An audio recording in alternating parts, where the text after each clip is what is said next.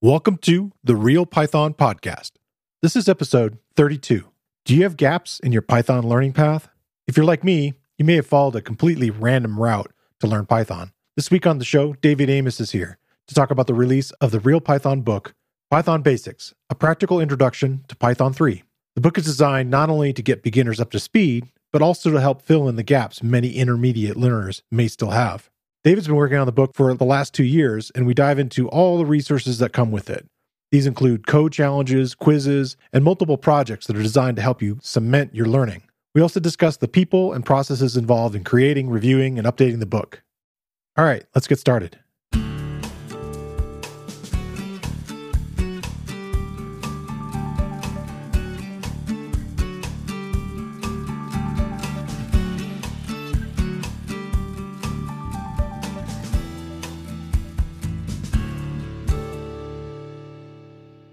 Real Python Podcast is a weekly conversation about using Python in the real world.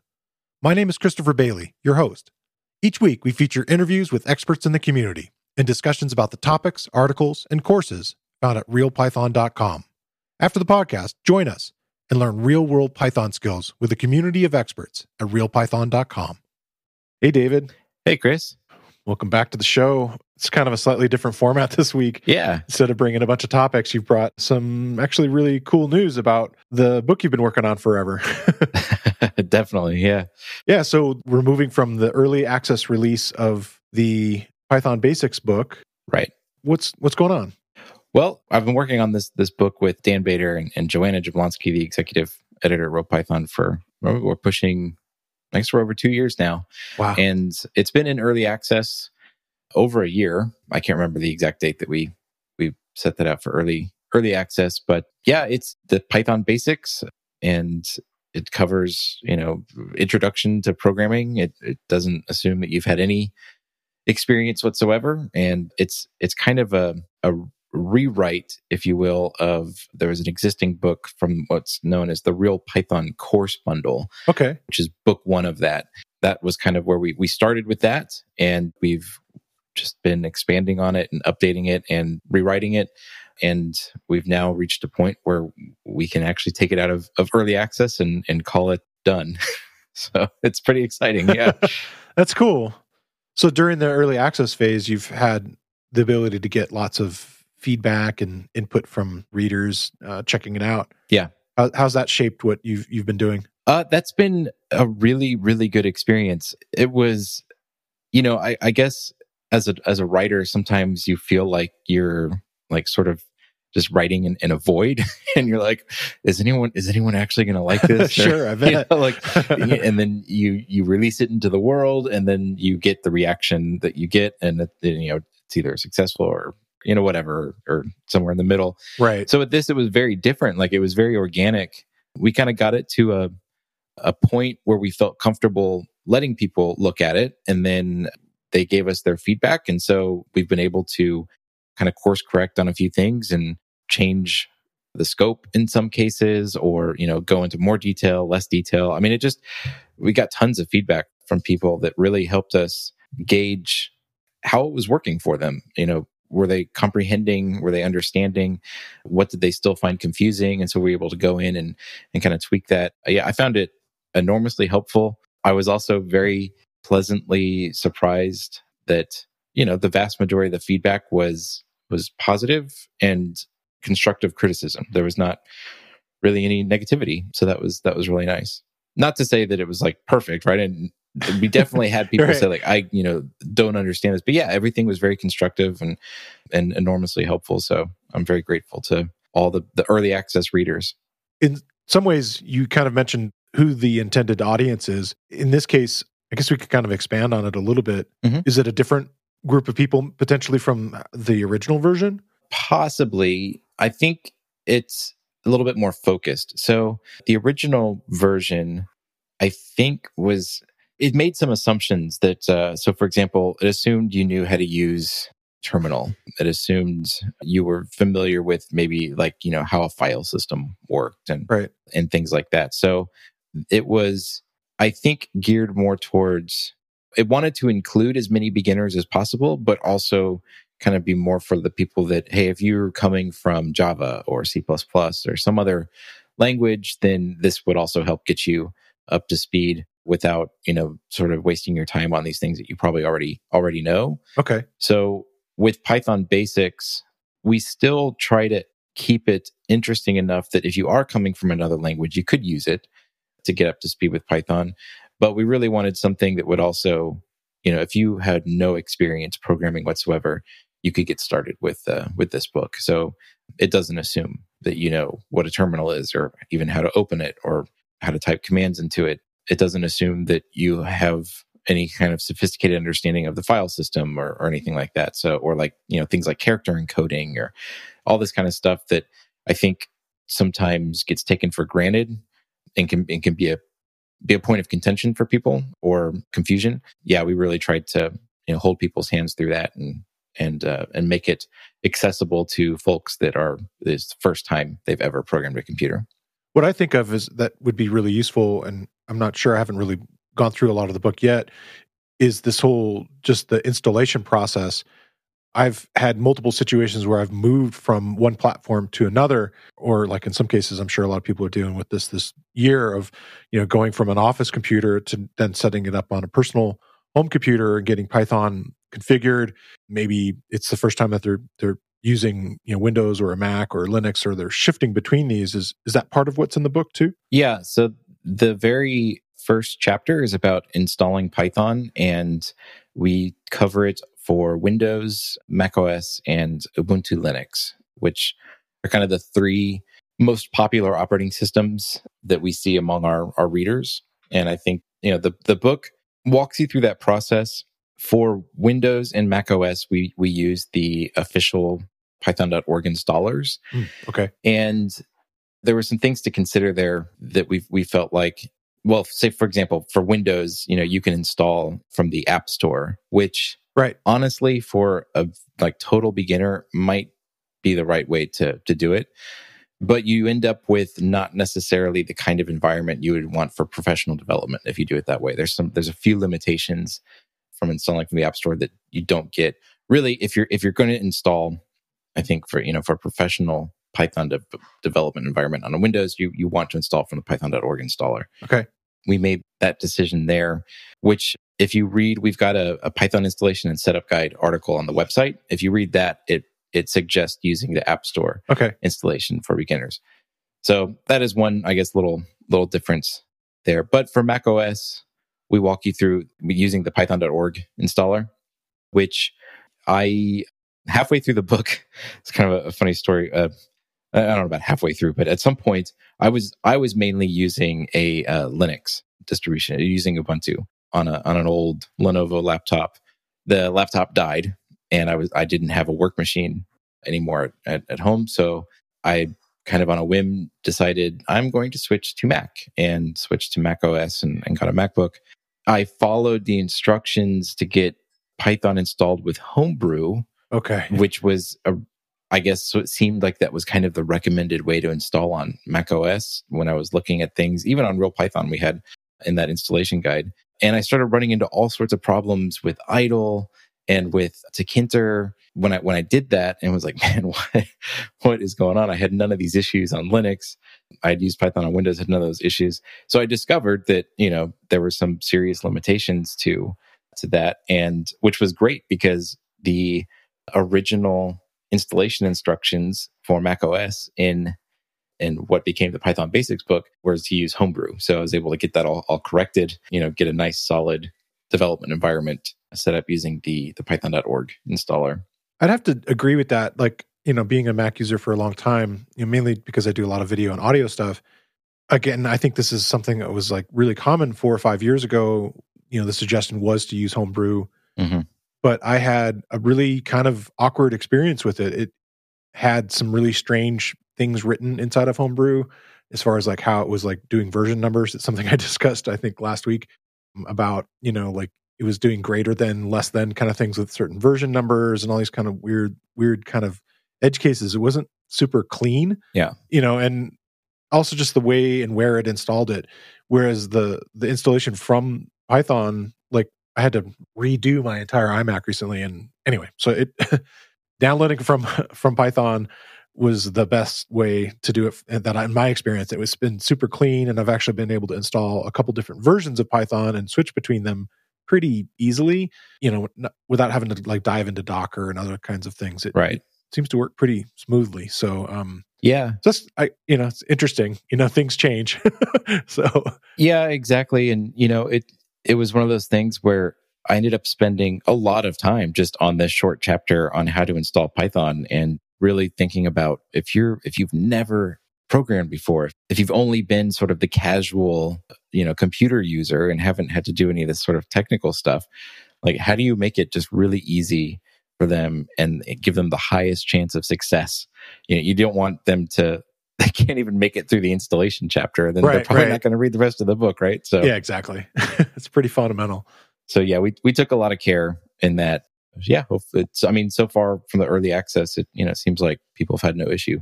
Good. So they're you know kind of testing and, and trying these things out as as they go, which is good. Right. Yeah. One of the questions I wanted to talk about is what does the the book cover? Like what you mentioned it briefly at the beginning, but if we want to dive into it, you know, what are the types of sections and like how how far along does it go? Yeah. So the book, in a nutshell, Eh, well, the, the subtitle is A Practical Introduction to Python 3. So it's got the full introduction to Python 3 and it's going to take you from, you know, writing uh, your very first Python program, little hello world type thing to, to writing functions and loops and control flow and all that kind of stuff, all the way up to a very brief introduction to uh, object oriented programming. Okay. I'd say the first 12 chapters cover the syntax and the foundations of programming. So you get into different kinds of data types, strings and string methods, numbers and doing, you know, arithmetic and, and mathematical operations with those, functions and loops, conditional logic, uh, the, like your if statements and, and things like that. A, a chapter on the, some of the some of the built-in data structures, uh, tuples, lists, and dictionaries. So you get uh, run down all those. How to work with modules and packages and uh, and then working with files. So that's all kind of the first 12 chapters wow. of the book. So it really gives you kind of the i guess the foundation you need.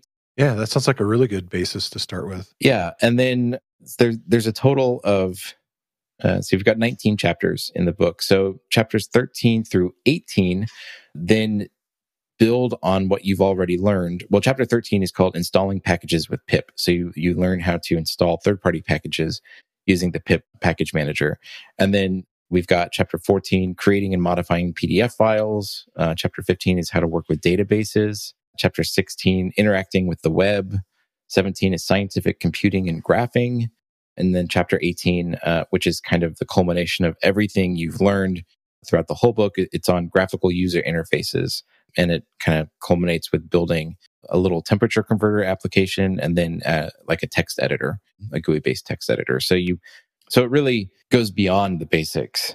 Yeah, sounds like it, and shows you how to use what you've learned uh, to do some uh, practical projects.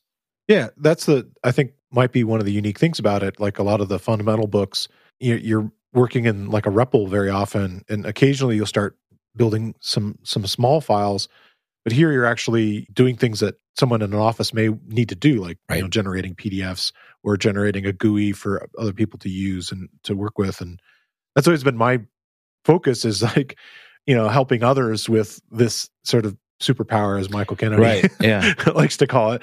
A Python is like, you know, like I I want to be able to build things to not only show other people but uh, potentially help them, you know, like with what they're trying to do with it. And so that that's neat that you're kind of getting to that sort of end result in these final chapters. And I think uh, several of those things are previewable in a way on Real Python if somebody wanted to get an idea of like the, the writing style and the, the the types of you know things that you're going to get into. Is that right? That is, yeah. We've got the uh, several of those later later chapters. Uh, we've got the the chapter on graphical user interfaces is published on Real Python. Creating and modifying PDF files. That chapter has been been published. So yeah, there's a couple there that you can you can check out. Oh, we also the object oriented programming chapter was published uh, there. So yeah, we can we can include those links for, for folks to, to check those out. There is also a preview if you go to the website for the book. which will also you know provide that link. Okay, they can download a PDF preview of it. They can download a PDF preview of I think the first few first few chapters. Yeah, I, I guess that kind of brings us to a question of like, okay, what form is the book coming in? Yeah, so right now we're moving. We've moved out of the early access phase into, I guess, what we'll call the final final release. So when you purchase that, you get a PDF version. You also get an EPUB version, and you also get a uh, Mobi file, that, so you can read it like on a Kindle. You get these three different formats, electronic formats that you can read using whatever tool you like to read with, so they'll all work there.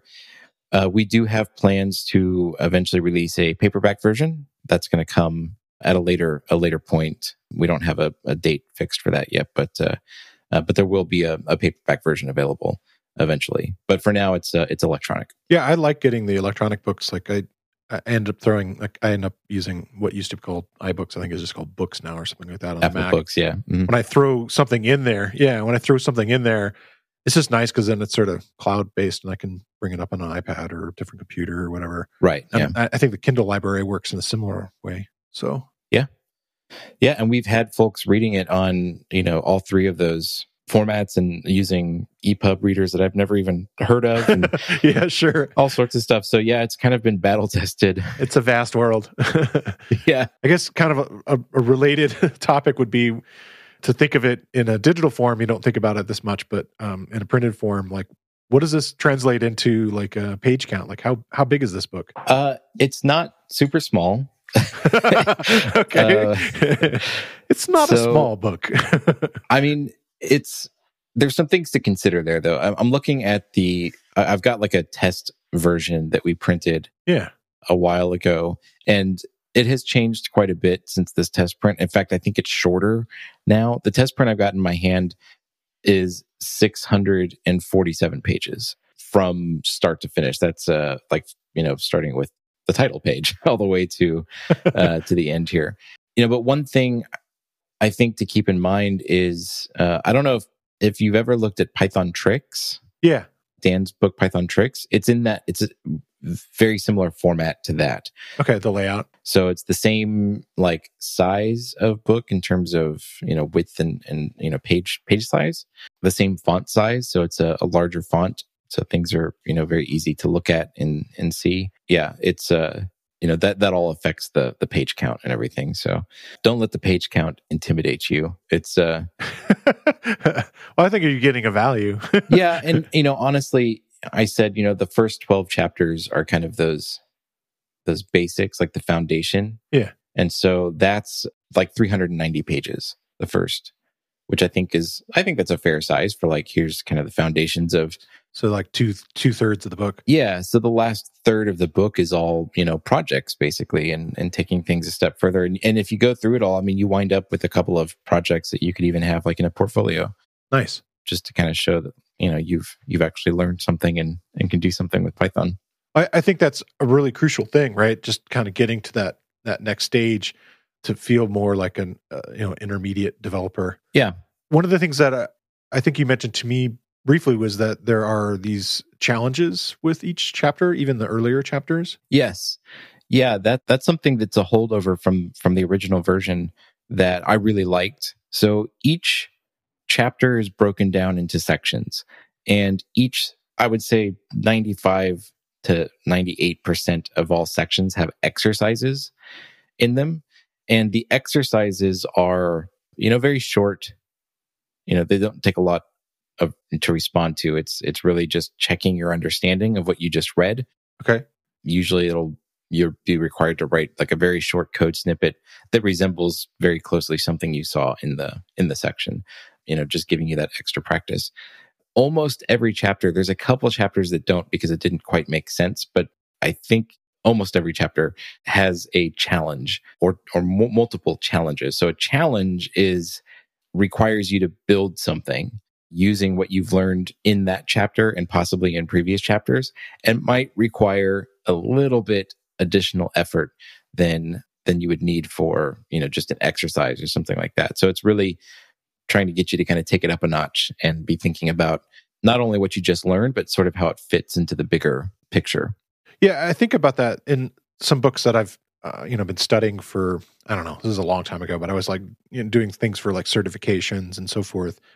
And I struggled with it a lot because I, I feel like having a multiple choice quiz at the end of the chapter does help with sort of a modern test taking technique, but I think there may be a different goal that you have in mind here with uh, these challenges. Yeah, I mean the the goal is to you know some of some of the challenges honestly might look like some interview questions uh, that you might that you might see, but really the the idea is to you know integrate the what you just learned with things you've you have previously learned, so that each chapter isn't like just in a in a vacuum, right? Like uh, okay, so you're building. you're building on on something. And you also in some cases end up with a little project. So for example we've got a challenge that uh, simulates an election. So you have two candidates running for office like in a in a region and or an area that has like multiple regions and you have to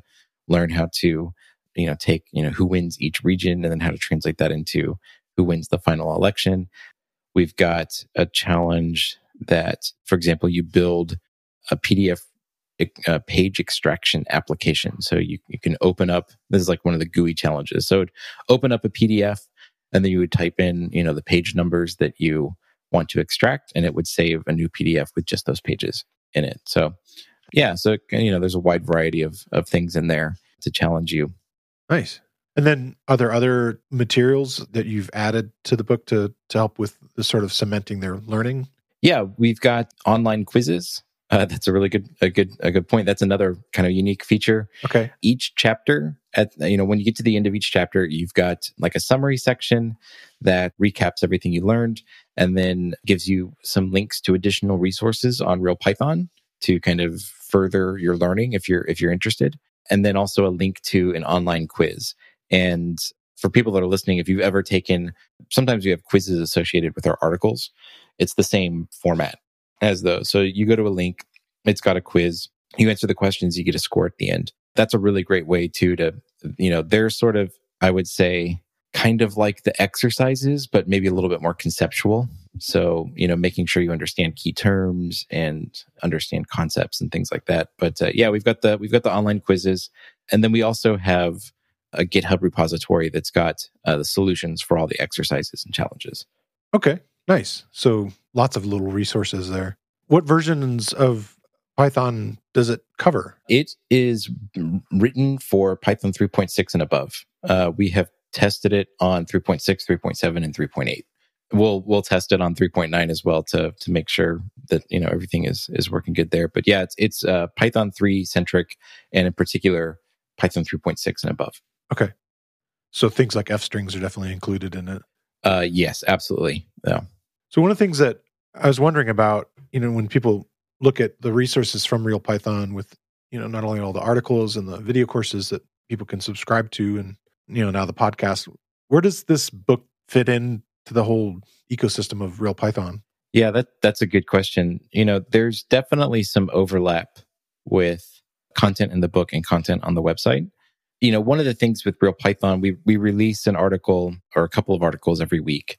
They're not released in any particular kind of order in terms of like that you should be learning things in, right? It's uh they're released in just the order in which they become ready and, and that authors pick topics and you know things like that. I look at the Real Python website as it's just a big repository of all these amazing learning resources, articles, and video courses the majority of the content on the website, I think, is sort of targeted towards that intermediate, maybe like advanced to beginner, early intermediate Python developer. Okay. That's not true of 100% of the content, but that kind of, I think that's sort of like the sweet spot. And we've, we have content that addresses the absolute beginner and we have content for much more advanced readers as well. But my sense, I don't know if you agree or not, but my sense is kind of that we kind of seem to be mainly focused on this like advanced beginner, early intermediate stage. So the book is like getting you up to that point. So the way I see it is the book, if you've never programmed in, in Python or programmed at all before, Python basics is your your entry into into real Python and also into the Python world, it gets it sets you up to be successful to then you've got all the tools basically once you've read Python basics and if you've worked through the exercises and if you've worked through the quizzes and if you've done the challenges, you're in a really good spot then to just branch out and uh, what are you interested in? Do you want to learn web development? Do you want to learn more about data science? Well, you're now kind of at a point where you can just start searching that stuff on real Python and be at a good spot to be successful with that that content. I could see how the book would be useful for like somebody like me who kind of came in in this sort of disjointed way where you know suddenly this job was presented to me and they're like hey we're going to use python. And you know and i had background on a variety of different languages. And you know i i basically grabbed from lots of random different sources and a few different books and so forth. But at, at some point if i felt like there were gaps in my whatever basics fundamentals it'd be nice to kind of have a organized flow to get me to that okay i'm at this plateau there aren't any pitfalls or i, I missed understanding certain kind of things and having something that from a from a voice that i trust you know like from a mm-hmm.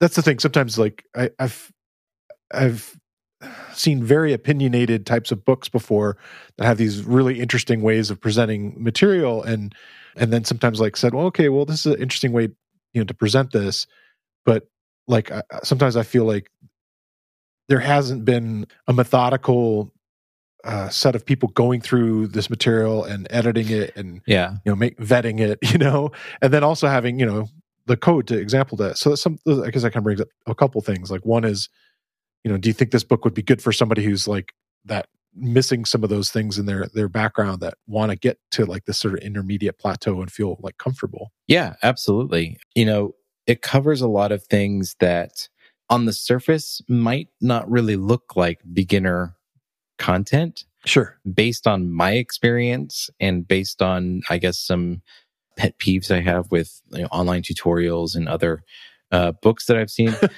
Sure. We we spend time talking about character encoding.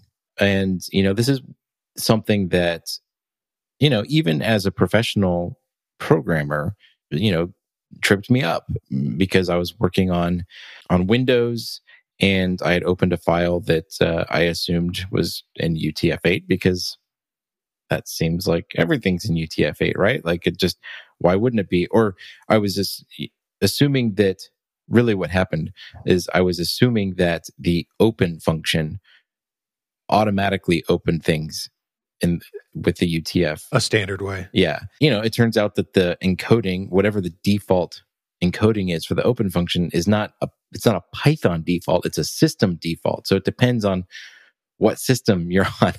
on Mac OS it's probably UTF-8. On Windows it's not. It's a, a different encoding.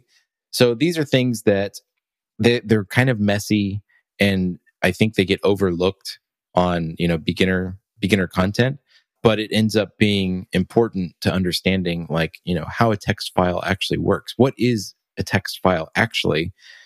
Well, it's just a whole bunch of bits. like that's what that's all it is like every other file right and those have to get translated somehow and that translation is the character encoding and so it's there's this like layer that's just missing and it can just cause all sorts of issues down the line so rather than take the traditional approach of just letting people, I guess, stumble when they get there and and uh, you know bang their head against uh, their desk until they find the right Stack Overflow answer or something. right, which is an interesting way to learn too. You know, so you know, and and it can be, and that can be a good way uh, to learn. But I feel like you know we want people to learn best practices, and in my opinion, and I think in other people's opinion, you know, best practice with something like the open function. When you open a file, you should just be explicit about what encoding you expect it to be opened with, what, what encoding that is. Uh, you should be explicit about things like what kind of line endings are used. And so we talk about all that and, uh, and it's, you know, it's broken down. So yeah, I think it, you know, it fills a lot of gaps that people might have to kind of get to that intermediate point. This week, the spotlight's going to be a little different. I want to let you know how you can check out that book we've been talking about this episode. There's an 85 page preview of the book available at pythonbasicsbook.com. There's no spaces, just pythonbasicsbook.com. And here are some of the highlights and features of the book. It covers each concept and language feature in a logical order. It has a simple to follow step by step roadmap to develop foundational skills. Each step in this complete beginner's curriculum is explained and illustrated with short and clear code samples. There's also coding exercises within each chapter and interactive quizzes to help you fast track your progress and ensure you know what to focus on next. So check out RealPython's practical introduction to Python 3.9 that jumps right into the meat and potatoes without sacrificing substance. It's a great way to become fluid in Python and gain programming knowledge you can apply in the real world today. Check it out again at pythonbasicsbook.com. What's the whole process been like for for writing this? Like not only the, you know, sitting down and say, okay, we're going to take this existing book and update it. You know, what what have the stages been like? Yeah, it's it's been um it's been a crazy roller coaster ride for sure. You know, it's one of I guess to kind of begin this, for a long time I've always kind of thought it'd be cool to write a book. You know, I never knew what I would write it on. This is kind of my I had the opportunity to to write a book and and took it. It is I mean, I knew going into it, you hear all the time like writers talk about yeah, how difficult it is to write a book and and they make jokes about all you know sort all sorts of stuff like I'm a writer that's why you know I'm on the couch watching Netflix right now but I should be writing something like that but uh I guess you know it's it's it is a lot harder than I expected it to be, and it's been a really interesting process. So I guess I could kind of talk about you know the the original motivation and then how goalposts kind of got moved and and things like that. And so yeah, sure, yeah, it was I think March of 2018. March ish around there that uh, Dan contacted me. I had written a couple, maybe only one article at that point for Real Python. We had a little bit of a working relationship, and Dan reached out to me and said, "Hey, you know, I, I want to uh, look into updating this Real Python course bundle, and I'm going to start with the first book. I think I'd like to work with you. Are you Are you interested in it? And yeah, let's uh, let's take a look at it. So, uh, the first step was for me to just you know read the read the book. I hadn't actually looked at the book one at all or anything in the in the Real Python course bundle, and I, I started reading it, and you know, at that point, Real Python was a little bit more.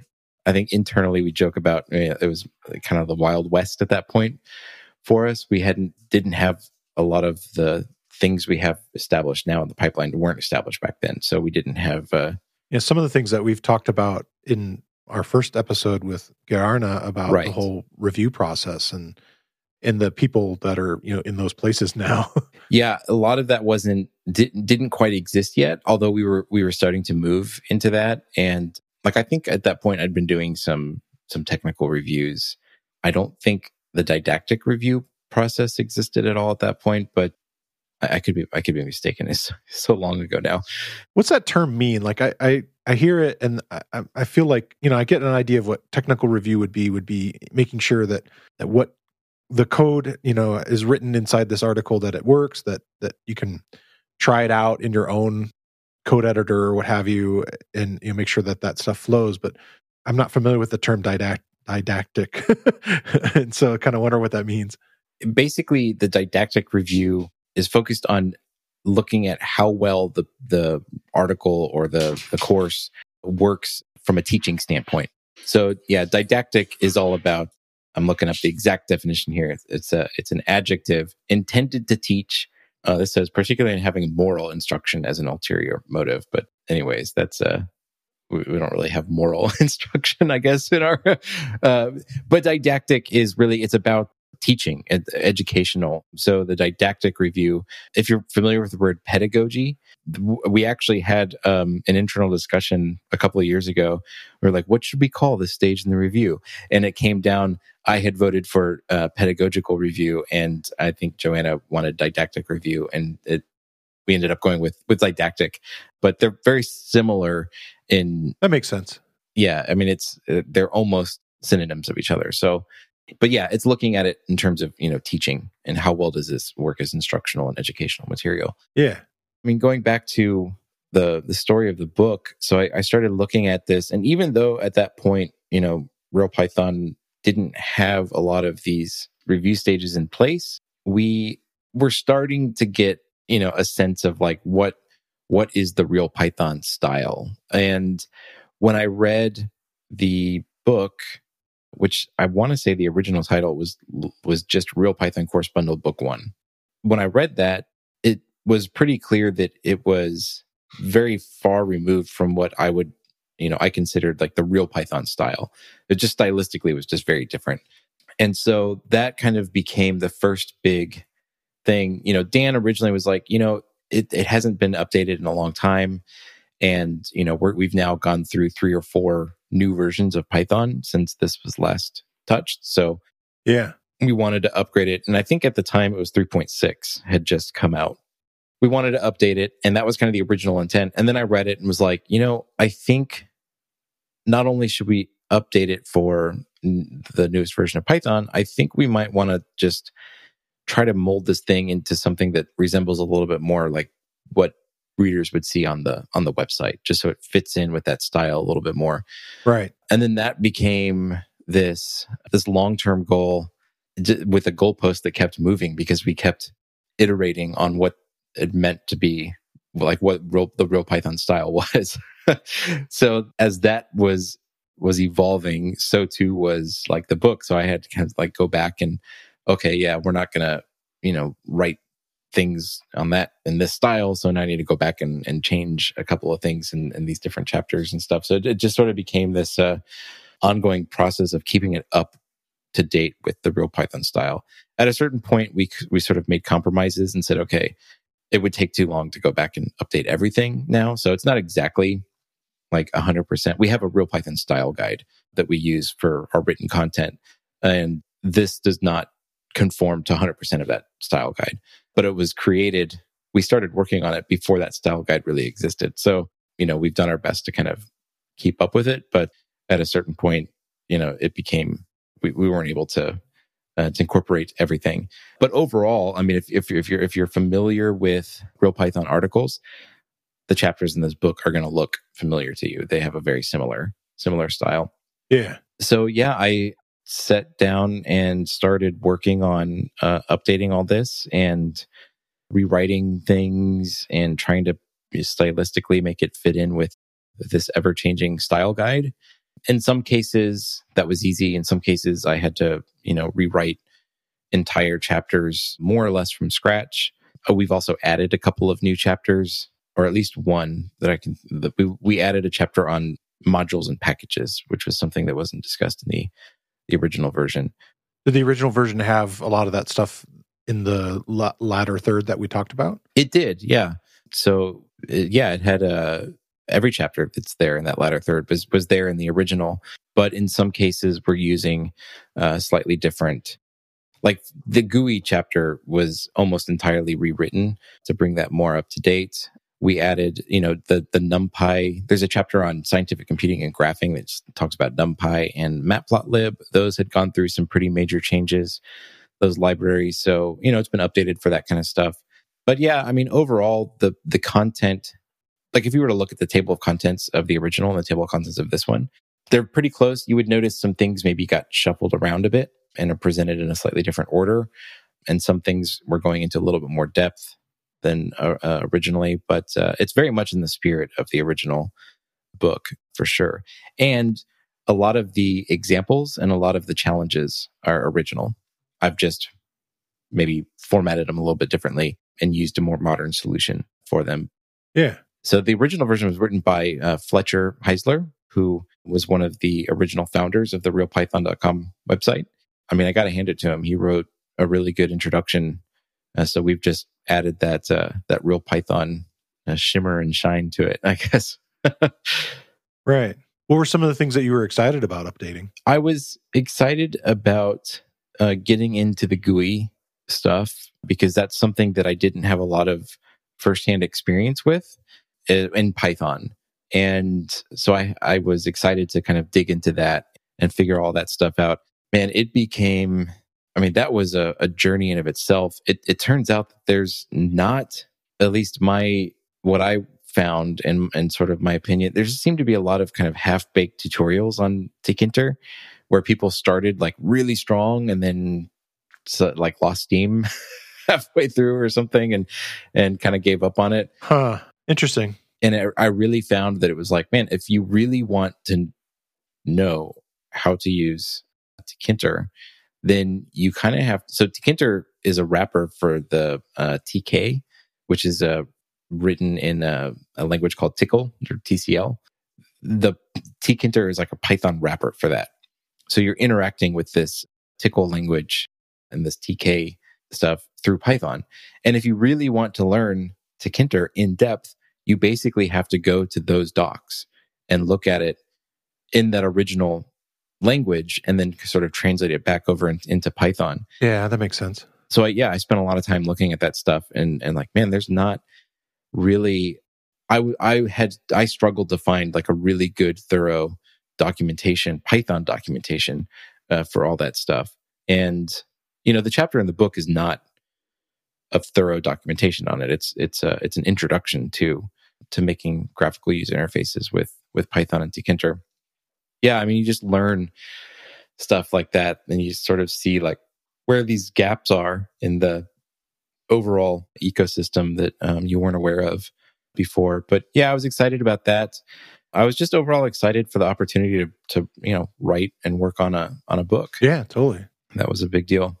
Are there some other important things that you you felt like you needed to add to the book? Well, it was it was important to add the a chapter on modules and, and packages because that I feel like is a really important part of, you know, if you're going to call yourself an intermediate or even advanced beginner Python developer, you should know what a module is. You should know what a package is. You should know how to create them and you should know how to use them in your own program. So yeah. uh, we felt like that was an important thing to to add.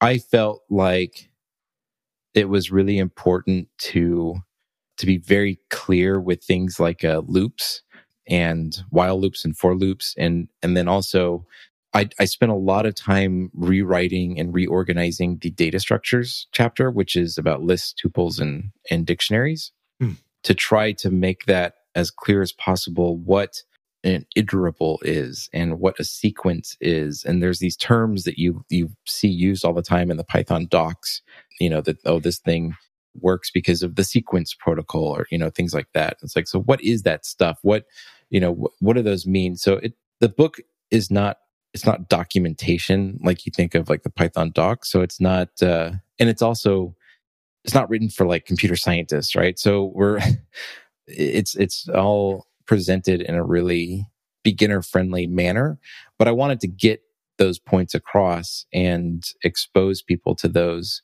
those kinds of things so you know, we talk about like the tuples are an immutable sequence. Well, what does it mean to be a sequence and what does it mean to be immutable? And what are these things like orderings and and all this stuff? Right. And also like talking about empty data structures. I think that's something that people tend to gloss over a little bit and yet some people struggle with that kind of stuff. Like uh like what is an empty tuple? Right? I mean, hmm. it's this thing that doesn't have anything in it like why why do you even need that like what is that like why does that even exist the empty string like what why do you even need something like that so those are like these little details that i added that i really just based on my own experience as a programmer and then also teaching i, I taught mathematics as a teaching assistant at texas a&m and i also taught i was teaching uh, calculus to freshman engineers part of what i had to do was uh, teach a, a matlab laboratory so I was teaching programming to these people that were planning to become engineers and had never seen programming before. And these are things that kind of kept coming up, like these basic questions. Wow, yeah. I had students ask, like, why would I ever even need an empty string? Like, that doesn't make any sense to me. And it's like, wow, I'd never really thought about it. But I mean, if if someone were to ask you, give me a string uh, of all all vowels that start with the same sound as like Z or something, or, you know, the tuple of all negative numbers that are also positive. I mean, like these like crazy, it's like, well, that would have to be the empty tuple. so there's like, there's a there's a real need for these kinds of things that depends on the problem that you're solving and what you know, what the answer to that problem is. Right. That's the trick is like it, you know, there's these specifications that, that at the end, you know, especially if you're like testing your code and, and kind of have this flow that at the end, the result has to be in a particular, you know, format or Right. a particular object or whatever that you're looking for. And so it may be something, you know, that isn't just simply like none, you know, it's, it's something that's empty, which is interesting. Exactly. Yeah. Okay. So yeah, I mean, I think as you know, as I was reading through all that, and you know, it seemed like these were areas where I could really have an impact. And also going back to like the whole character encoding thing, the things about you know line endings and the difference between Windows and and Unix, Yeah.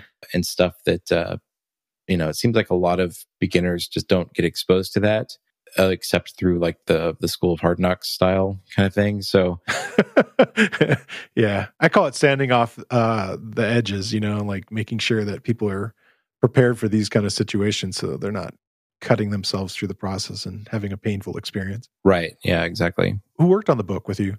it was myself and at the very beginning it was me and dan and uh, dan was reading the stuff that i had written and you know giving me some some feedback on that as time went on we added uh, joanna. Okay, was doing didactic reviews for all the the chapters and giving me that kind of feedback on the the educational aspect of it.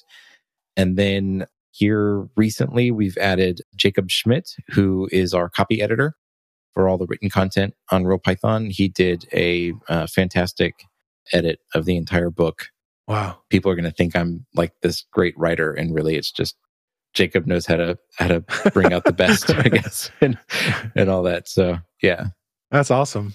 Who's doing the foreword on it? foreword was written by mike kennedy which uh, you just had him on the podcast not too long ago. Yeah, yeah, pretty recently. Yeah, yeah that was that was a lot of fun having him uh, do that. So yeah his name will be on there as the uh, author of, of the foreword. And yeah it's just uh, overall been a, a great team and a really good experience So are you ready to dive into this? I haven't I haven't sprung this on you before, uh, having you answer the the weekly questions. So we mostly were talking about projects and other kinds of fun things, but what are you excited about in the world of Python? you know i am really excited about python on hardware and it's something that i have really i've not had as much time as i'd like to work on stuff like that and have little projects but circuit python just had a new major release here recently and uh, you know micropython uh, that project continues to to grow. So there seems to be more and more and uh, you know as i as i curate content for pycoders and stuff like that i'm seeing more and more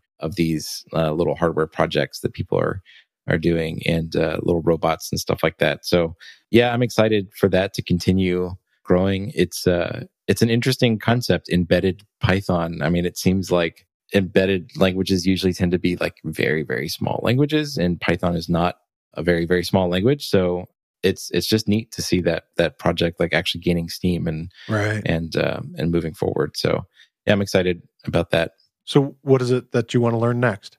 you know i have recently been well i guess i should say you know i i come from somewhat of a formal computer science background i, I minored in computer science when i was in college. So that along with your mathematics. along with the mathematics yeah. And so i've got like experience writing in a lot of different languages but some of it only like academically or like just for a class. So i took a, an operating systems class and if everything was done in c uh, for it. And i have just recently kind of had this bug like in the back of my mind I- like i really want to go back. I haven't programmed in c since then. Like i haven't done anything in it.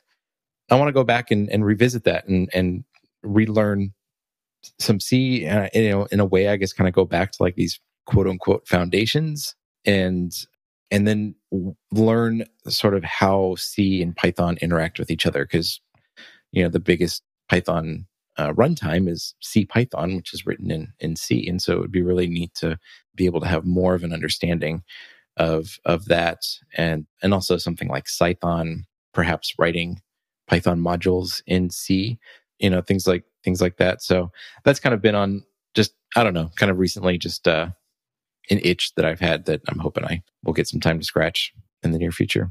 Nice. Well, thanks for coming on the show again. And and diving into the book. I'm, I'm pretty excited to check it out myself. Yeah, let me know what you think. And uh, thanks for for having me on. It was fun to kind of do a different format this time.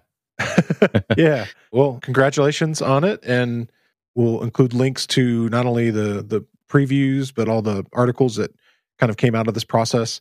I'm sure we'll talk to you again soon with uh, one of our PyCoders uh, style episodes soon. Yeah, sounds good. Cool. All right. See ya.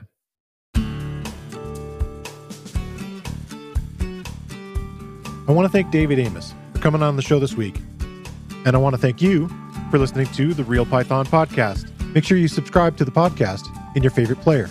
And if you like the show, leave us a five star rating and a review. You can find show notes with links to all the topics we spoke about inside your podcast player or at realpython.com slash podcast. And while you're there, you can leave us a question or a topic idea. I've been your host, Christopher Bailey, and look forward to talking to you soon.